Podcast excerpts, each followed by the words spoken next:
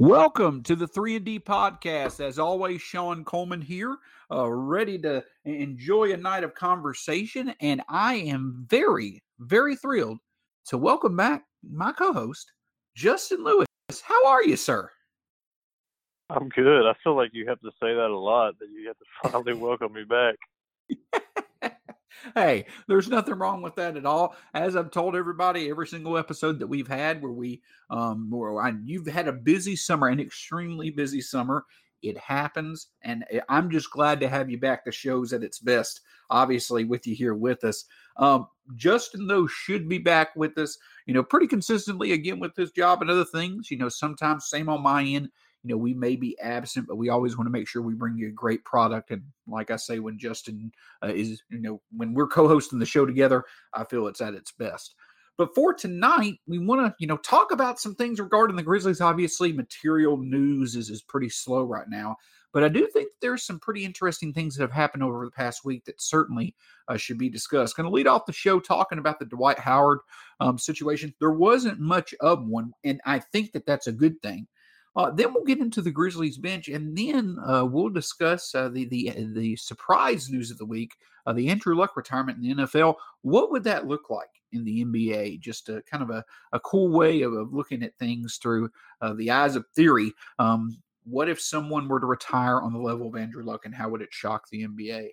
But Justin, you actually broke the news uh, on Grizzly Bear Blues regarding Dwight Howard. Um, obviously, getting to work out with the Lakers and being signed by them. What are your initial thoughts of that? Obviously, I know that there, you know, it's not much sentimental value there on the Grizzlies' part with Howard. He was with the team for a month, never was actually with the team, never played. But just your initial thoughts on the whole Dwight Howard situation. Yeah, um, at first, um, I think it was just hanging on. Um, you know, I, I didn't know if um, there was a debate going on within the front office of whether we should try to buy out Plumlee and keep Howard uh, and see what Howard has left to offer, or if the plan the whole time was to buy Howard and they were just waiting on some leverage. Well, um, the leverage came uh, in the form of the Lakers, uh, which was kind of surprising. I think I'd still rather have Joakim Noah uh, based on the way that he played uh, for us last year, but they uh, decided to to see what Howard had in tank, which gave us leverage. Um, and because the Lakers had nothing to trade us, um, we were able to save even more money. So ultimately, in the end, uh, when you save the three thousand so three million dollars on the initial trade for CJ Miles, uh, then we save about three more million on that. The Grizzlies were able to shed six million dollars in contract and uh, lose nothing of much of any value in return. So ultimately, it worked out. Um, and for us, it will stink if Howard goes on and has um, you know revitalization to his career, um, and he could have been off the bench for us for five mil. But I think this is the right move uh, going forward. I do I do agree completely with you. I mean, here's the thing about it um, with the way the Grizzlies are operating by bringing in these veteran assets as ways to save money or ways to use their equity to gain assets, um, you know, the, the, the, assets themselves, they just don't have a lot of value to the Grizzlies. And, you know, opposite from Andre Iguodala, you know, the potential reward for hanging on to Howard and things such as that, it just wasn't that great enough to, to you know, really, you know, go through that hassle when you could just buy him out and send him on his way. But I also do think that, you know, kind of indirectly, uh, the, the, Grizzlies will probably never come out and say anything about this. But I do think that it's a token of goodwill that the Grizzlies are showing. They obviously, you know, I think the Grizzlies do need to have an eye on public perception. They do need to have an understanding of you know making sure that you know their reputation as a franchise is certainly there it's going to be more important for them to have that type of reputation versus a bigger market in my opinion at times. And i think that you know allowing the lakers to talk to howard allowing for it to work out as it did i feel like the grizzlies quickly getting it resolved buying out howard letting him be on his way I think it was a token of goodwill to show that, you know, yeah, we're doing a lot of moves here where we're bringing in some veterans, some big names, but we're willing to work with them. And in the Players League, I think that's important.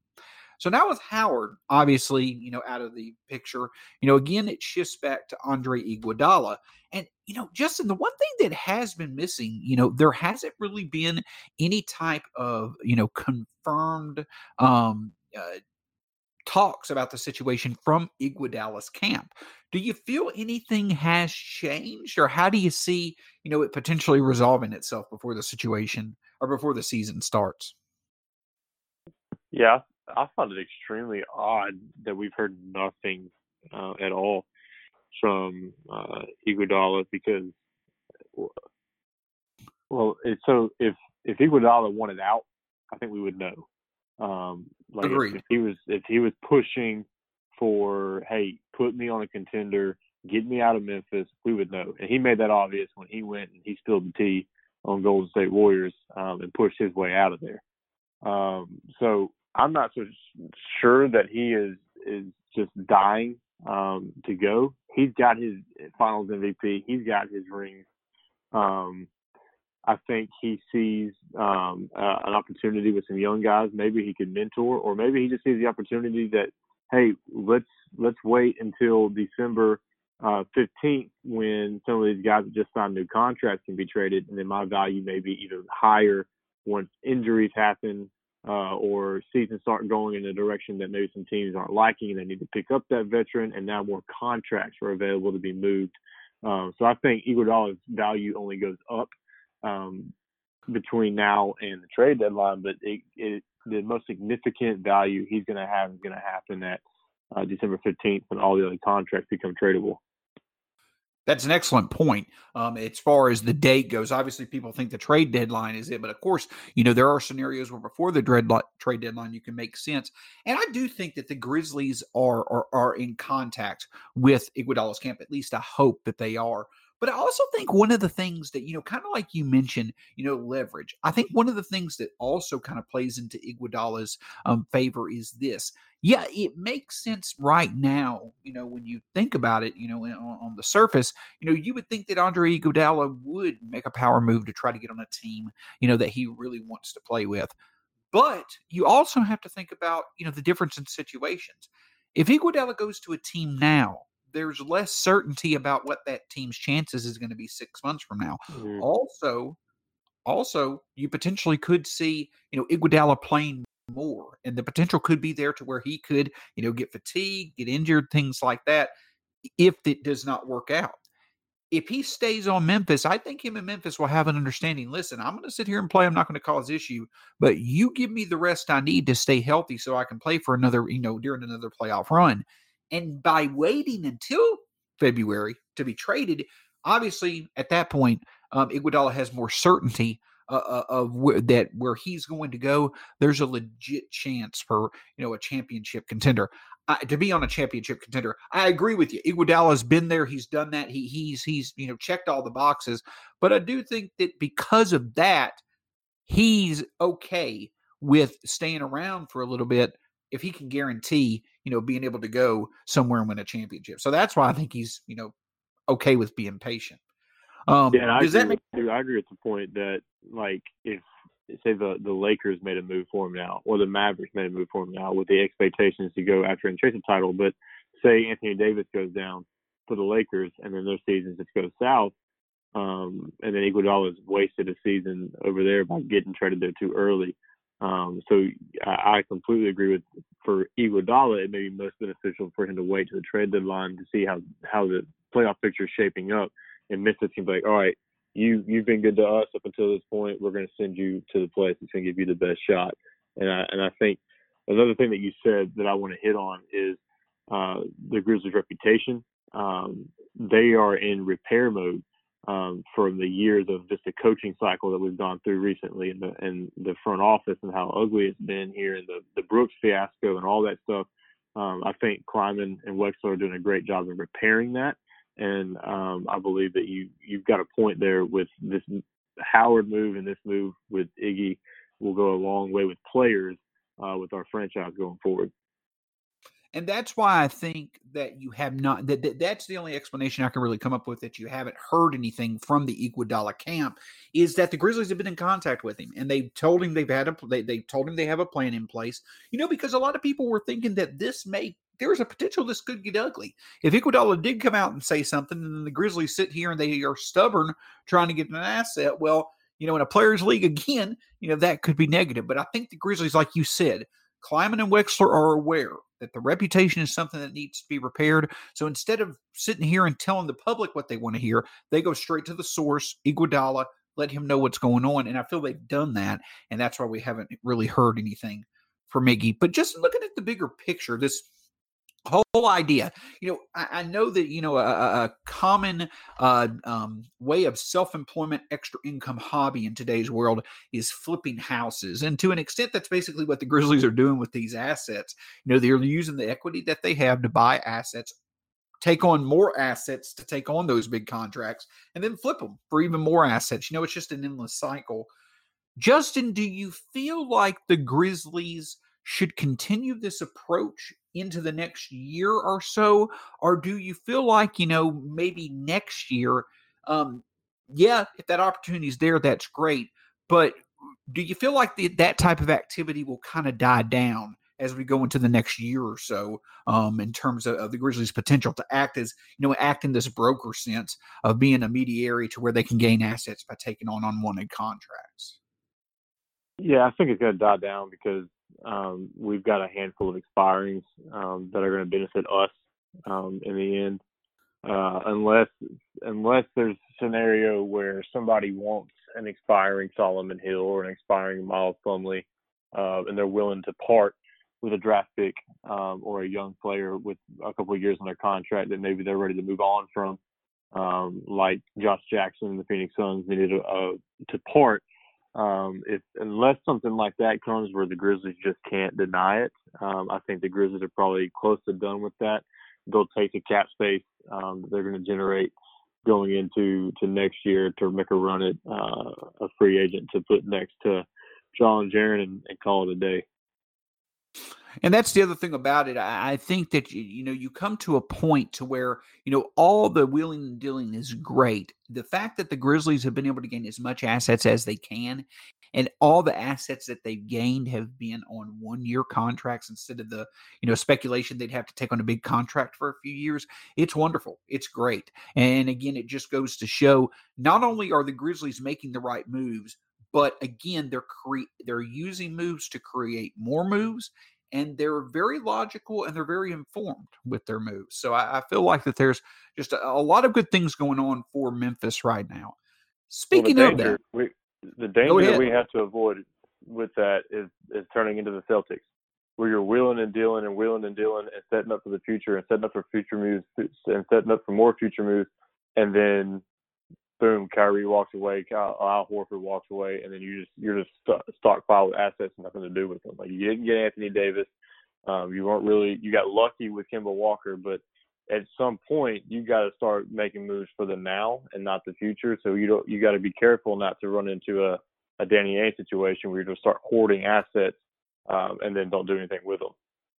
You're 100% correct. And that would even be even more devastating for Memphis because, again, like I stated, us being a small market, we don't have the resources like Boston does to be able to, you know, find ways to attract talent, you know, when it, it, it, I know Boston hasn't been able to keep up with talent, but we just don't have the financial resources. We're not the destination that they are. So again, you're right. I still think it's a bit early to be to you know to be too concerned about that point but it is a relevant point and it will only continue to grow in relevance. It's great that you're continuing to build these assets, but at some point, you've got to be able to cash them in. And hopefully, hopefully, the way that the, as thorough as this front office has been with gaining these assets, they'll add that same, they'll, they'll show that same thoroughness in cashing in those assets, either for draft picks or maybe for other future trades um, to see what they can get, um, you know, going forward to add talent around you know their young core. Speaking of their young core, obviously, as we you know said from time to time, the focus of the Grizzlies is is how young and just how exciting they are. Brandon Clarke, Jaren Jackson Jr., uh, Jonas Valanciunas, um, Ja Morant. Those are your stars. Those are your studs. Uh, to put it as good a terms I can, that's your core for now. Um, you know, debate how valuable that is, what you will. But Justin, there's some other young talents that are out there, and we've seen some pieces over at Grizzly Bear Blues that have talked about that. Justin, of all the young names that are out there, could you talk with me about the two most intriguing names that you feel are on the roster that you really think have the potential to maybe have a breakout this year? Two names for a breakout. Um, I think the obvious one that everyone is going to expect is going to be Jaren. He's going to get more focus on the offense. Um, I'm really hoping though. Hold on, sorry, Justin. So I was meaning besides the four. I, I know that you okay, know besides the four. Okay. Yeah, besides the four. Yeah. All right, that makes it easier. So yeah. my first one would be Tyus Jones. All right. Um, I'm really looking forward to um, him just kind of uh, being free to run alongside Ja Morant. Um, I think he'd be a good guard to start beside him. But if you backed him up, I think that's uh, Tyus Jones leading second unit is great. Something that we um, that Parker Fleming actually pointed out to this today that probably gets overlooked a little bit is that his wingspan is six foot five. Um, so he he has long arms for his small frame. Um, so on the defense, he can create havoc. Um, he I think he's going to continue to improve as a shooter and scorer, and he's already um, a good floor general and uh, passer. So I'm excited to see Tyus Jones and believe that he could um, break out. Um, another one that I'd like to see um, this year as a potential breakout would be Caboclo, um, just as a stretch four um, and and a wing guy. Just continue to let him get out there, uh, block shots, use his length. I, I want to see him be more aggressive going to the to the hole and finishing. Um, there's too many layups that he missed uh, on contact. So hopefully he's in the gym working on that. Uh, but his uh, three-point stroke, his length, um, his potential to be a stretch four and even a stretch five um, in some lineups is very intriguing. And I think if, if Coach Jenkins gives him a chance, um, he could have a breakout year too. Yeah, there's no excuse this year um, to not give these guys chances. Um, that that that's the one thing that I will say. Obviously, your focus is developing Clarke Morant, and Jaren Jackson Jr., but you've also got to see what you have. It's only going to benefit you if you can develop you know, and if you can have an unexpected development, like a Robert Covington in Philadelphia and things such as that, a guy who you don't expect to, to really be of any value that becomes a significant role player, maybe even more. So I agree with you on the two that you mentioned. I, I do agree that um, Caboclo and Tyus Jones certainly uh, are ones to watch. But that leads me to my second point in the bench of the Grizzlies. I actually think could be the could be a strength. Let's assume that the starting lineup is, is Ja Morant, Dillon Brooks, Kyle Anderson, Jaren Jackson Jr., and Jonas Valanciunas. Set those five to the side. Well, now you've got some rotation in the second unit of Tyus Jones at, at shooting guard, some rotation of probably uh, you could probably put Grayson Allen at the the two spot, and then Jay Crowder, Josh Jackson, Bruno Caboclo, you know, on the wings, and obviously Brandon Clarke probably manning the middle. I mean, Justin, that's a lot of length a lot of athleticism. What are your thoughts on that being the second unit? You know, it, what are the uh, advantages, maybe disadvantages of that second unit playing for the Grizzlies, you know, significantly this year? Well, you left out De'Anthony Melton. Um, Fair enough. I think who who I think is going to be a factor uh, in there just as much as Grayson Allen and uh, Caboclo will be. Um, and so I think Crowder uh, is going to be awesome off the bench uh, for veteran leadership, for his defense, three point shooting. Um, uh, Clarke's gonna be fun off the bench. If Jones is coming off the bench, like that unit has, it's it's tantalizing uh, just yeah, thinking yeah. about it. Um, now, obviously, you're going to run somebody like um, a Miles Plumlee at the five at that point, so you're not like super thrilled about that. But if if he's the worst player on the floor by far, um, then you kind of live with that. Uh, unless Ivan Rabb shows off and somehow makes a team and gets the back up five spot, but I think he's I think he's gone. Um, but that just the amount of wings you have, if if you strike gold on one of Grayson Allen, De'Anthony Melton, or Josh Jackson, then you won the offseason. Uh, and you've got a young wing player for your team going forward um, that the franchise just haven't had since Rudy Gay. And um, it's it's going to be fun watching these guys get a chance to prove themselves in the second unit uh, with guys like Tyus Jones and Jay Crowder running beside them.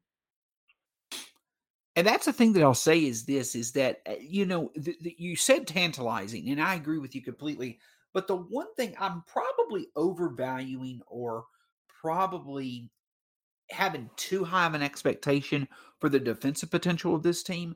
But look at the defense that's on the bench for you. The potential of Caboclo, Josh Jackson, um, you like you stated, Tyus Jones, Jay Crowder, and Brandon Clarke. If you have those five out there, you it's such a unique second unit unit compared to most second units. Typically, when you see, you know, in the last three minutes of the first quarter, first three of the second quarter, when you see a lot of teams' second units out there, it's just back and forth basketball who can score the most points. Well, this team now playing legit defense and being able to create turnovers and points off that, I really think that's where the Grizzlies could, you know, either stay close or pull ahead of teams this year and maybe earn some victories, um, you know, in upset situations where they're playing more talented teams. Do you feel that, you know, the Grizzlies defense in their second unit could be looked back, you know, if, if we fast forward a year, do you feel like if someone were to look back at the 1920 season, the defense of the second unit could really stand out as a strength for the Grizzlies, Justin? Yeah, uh, absolutely. Especially when it's um, Brandon Clarke blocking shots and, and Crowder and Jones. And then Melton. Melton is going to be a beast on the defensive end, too. Uh, Caboclo uh, with his backside blocks and uh, Grayson's hustle and, and hard nosed play. Like you don't, you're right. You don't think as many of many second units uh, as thriving defensively, um, but this could be one that does, and that's that's awesome because our first unit is going to be great on defense as well with with Jaren and Kyle Anderson uh, and, and Jonas in the in the front court. So uh, while the the league doesn't really focus much on on defense and and it's historical for the Grizzlies that defense is what wins them games. But with this new uh, coaching staff, our offense is going to be uh, a faster pace, but it's still going to be defense for this team, which is crazy because you're you're trying to change identities, you're trying to move on from the past of the grit and grind and, and the hard nosed defense, but defense is what's going to be what carries this team uh, through the the 1920 season. And and that's what Taylor Jenkins said. You know, it, it, a lot of people when they probably they may have groaned a little bit when when he was asked, "Well, what is your you know viewpoint of this team?" Well, it begins with defense. Oh, we've been there before. Well, it's different this time. You know, it's it's playing through athleticism and, and you know intelligence rather than physicality and you know team chemistry. You need both all of those, but you get my point. But the other thing that I will say is this: is that while there's potential there, obviously you could talk about potential all day. There's also proven facts. Last year, when you look at the 700 minute mark of duos, duos that played 700 or minutes or more together, the top duo in terms of defensive rating in the NBA was Kyle Anderson and Jaren Jackson Jr. Josh Jackson was in three of the top four defensive rated um, duos in Phoenix. So there's proof that these guys can play defense, that they buy into defense, and they can buy into playing it together. I think that it could you know, pay dividends, you know, now and into the future for this Grizzlies team. You know, sticking with the youth on this Grizzlies roster, obviously, Justin, I had asked Joe Mullinax uh, back when we talked about the schedule. You know, like when we look at the schedule when it comes to February, the Grizzlies go more than a month. Now, obviously, the All Star break's in there, but they go more than a month in which they only play three games at home from the beginning of February to the beginning of March. Do you feel like you need to play people as many minutes as possible, but do you think the Grizzlies, you know, potentially have any concerns about fatigue or injuries playing a part if they play the rookies too much because of what happened last year with all the injuries to their young players? I don't I don't think you can operate out of fear um, in anything in life, really. But but in this this season where you need to develop uh, as much as possible, get them as much action on the floor as possible, get the NBA bodies uh, and NBA strength and NBA talent. Um, Ja Morant's going to learn the NBA game, and if you want to be relevant, uh, yeah, relative or relevant um, as soon as next year by being able to go out and sign a free agent like a Jaylen Brown that may be uh, able to be snagged. Because um, next year you might be just one piece away from back in the playoffs um, with the growth of Jaren and Ja, but you're not going to get that growth if you're not playing him out of fear of fatigue or or injury. So I think you just got to roll these guys out there, uh, play them as much as you can, find a, a rest here and there. But if they're playing any less than 75 games uh, and they're not injured, um, I think that's a mistake. Do agree with you, and I, I I'm not trying to hit at the point that I feel you should do that do I feel that there needs to be I feel there needs to be trust between the coaching staff and the players. I feel that the coaching staff, yes, while playing them the minutes that they should, playing them as much as possible, developing them, the coaching staff also needs to ensure that the that the players let them know when something doesn't feel right. I, I think at times with our previous regime that was not in place. But when things are not feeling right or, or something's not making sense, communicate let them know don't don't be a hero as they say um, i think that there's got to be trust there to make sure at all times because you know that's one thing that the grizzlies also have had you know uh, bite them you know several times in the past is injuries and so if we're changing a lot of things and we're doing a lot of things right i think that that's the next step going forward speaking of injuries justin um, getting outside of the NBA, a very, very surprising development this past weekend. Um, Andrew Luck of the Indianapolis Colts, who I feel um, arguably was the best quarterback prospect to come in the league since Peyton Manning, um, he retired um, uh, unexpectedly. Uh, it's it, it, when you th- it's unexpected because of how young and how good he he was, but you know it kind of makes sense with all the injuries that he occurred. What were your thoughts on that? And just you know in general, what are your thoughts when you see a rare um, guy in his prime retire? What impact do you think that makes on sports? Um, on sports as a whole, I don't think the impact significant. On football, the NFL, it's just another shot to um, the future of that sport. Um, another shot at um, parents not letting their kids um, sign up at a young age to play football due to the risk of the the amount of injuries. Um, it was definitely a shock um, and and a surprise, but at the same time, it's not.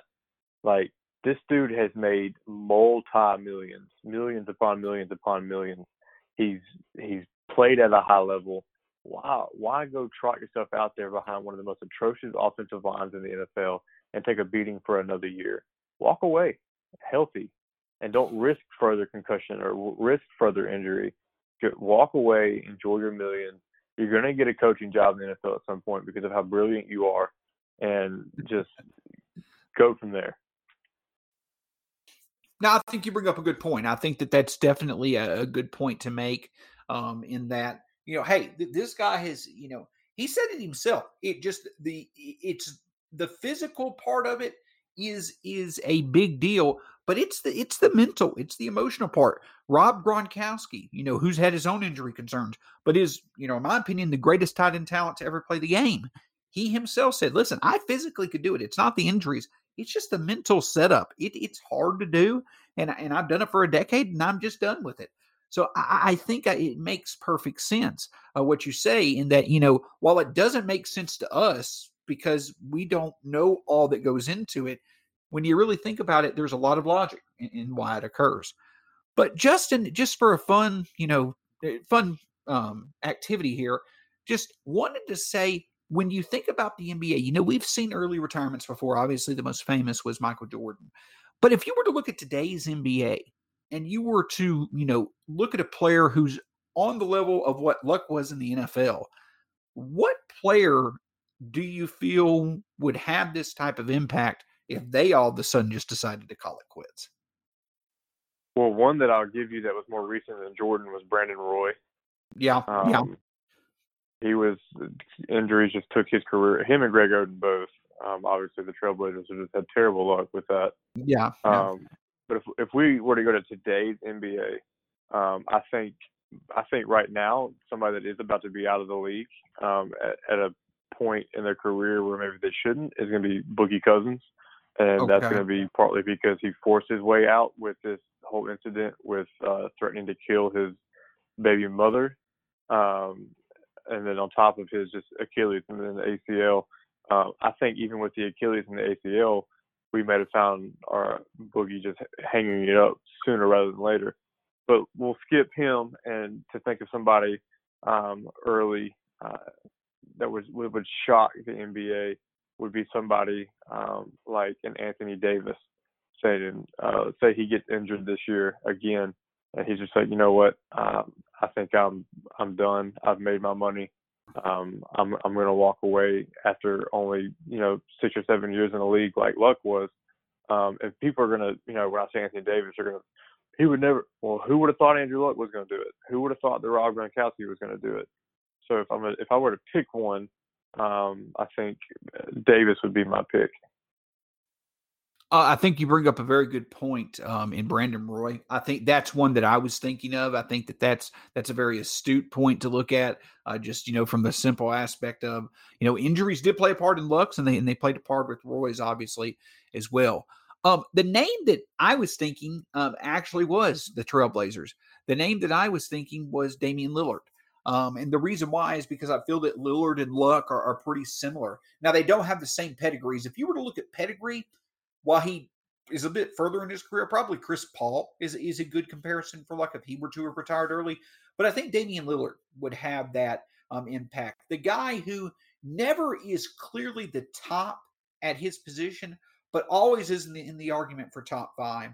While he's consistently in the playoffs, just has never had enough to get to the finals. You know, he went to the conference finals this year, and, and just a guy who is good for the game you know, Damian Lillard, you know, as an individual is good for what's right about the game, in my opinion. You know, you may have whatever opinion you have of him, but I think that the positive opinion of Damian Lillard is certainly there more than the negative one is. I think that was the case with Luck. So I think that Damian Lillard probably would be the player that I would think if he retired, he would have this similar type impact on the NBA that Luck's retirement had, you know, in the NFL.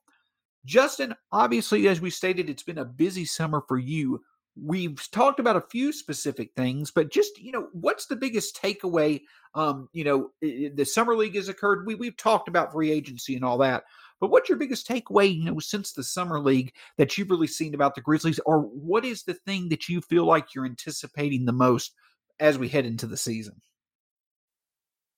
I, i'm just anticipating um all the new guys and seeing them on the floor um I've got an article coming out in the morning um, about how this season, um, while it may not be a playoff season, and it's going to be a season that's going to have no expectations to reach that. It's, there's going to be an understanding amongst the fan base for the first time since the beginning of the core four that that playoffs aren't going to happen, um, and so it, it can be deemed and labeled a lost season, but it doesn't have to.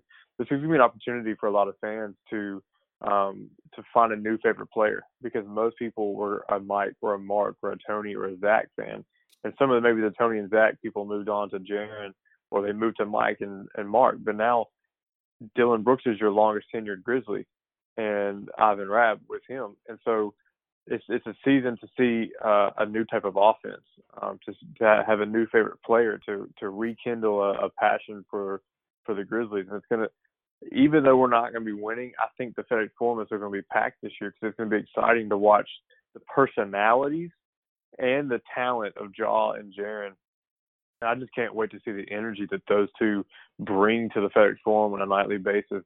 I, I think I am more excited about watching this season of of basketball than I have been in the last three or four years with the Grizzlies. Agree completely, and and I think and, and you know that's that's a hundred percent correct if you are looking at this season in terms of wins and losses, you're limiting yourself like the Grizzlies did in the past. Eh, that's that's what I think it really comes down to. The Grizzlies were so blind to the fact that their their what worked for them in the past had an expiration date. It was going to be as good as the talents that you know were the you know engine that made the car run.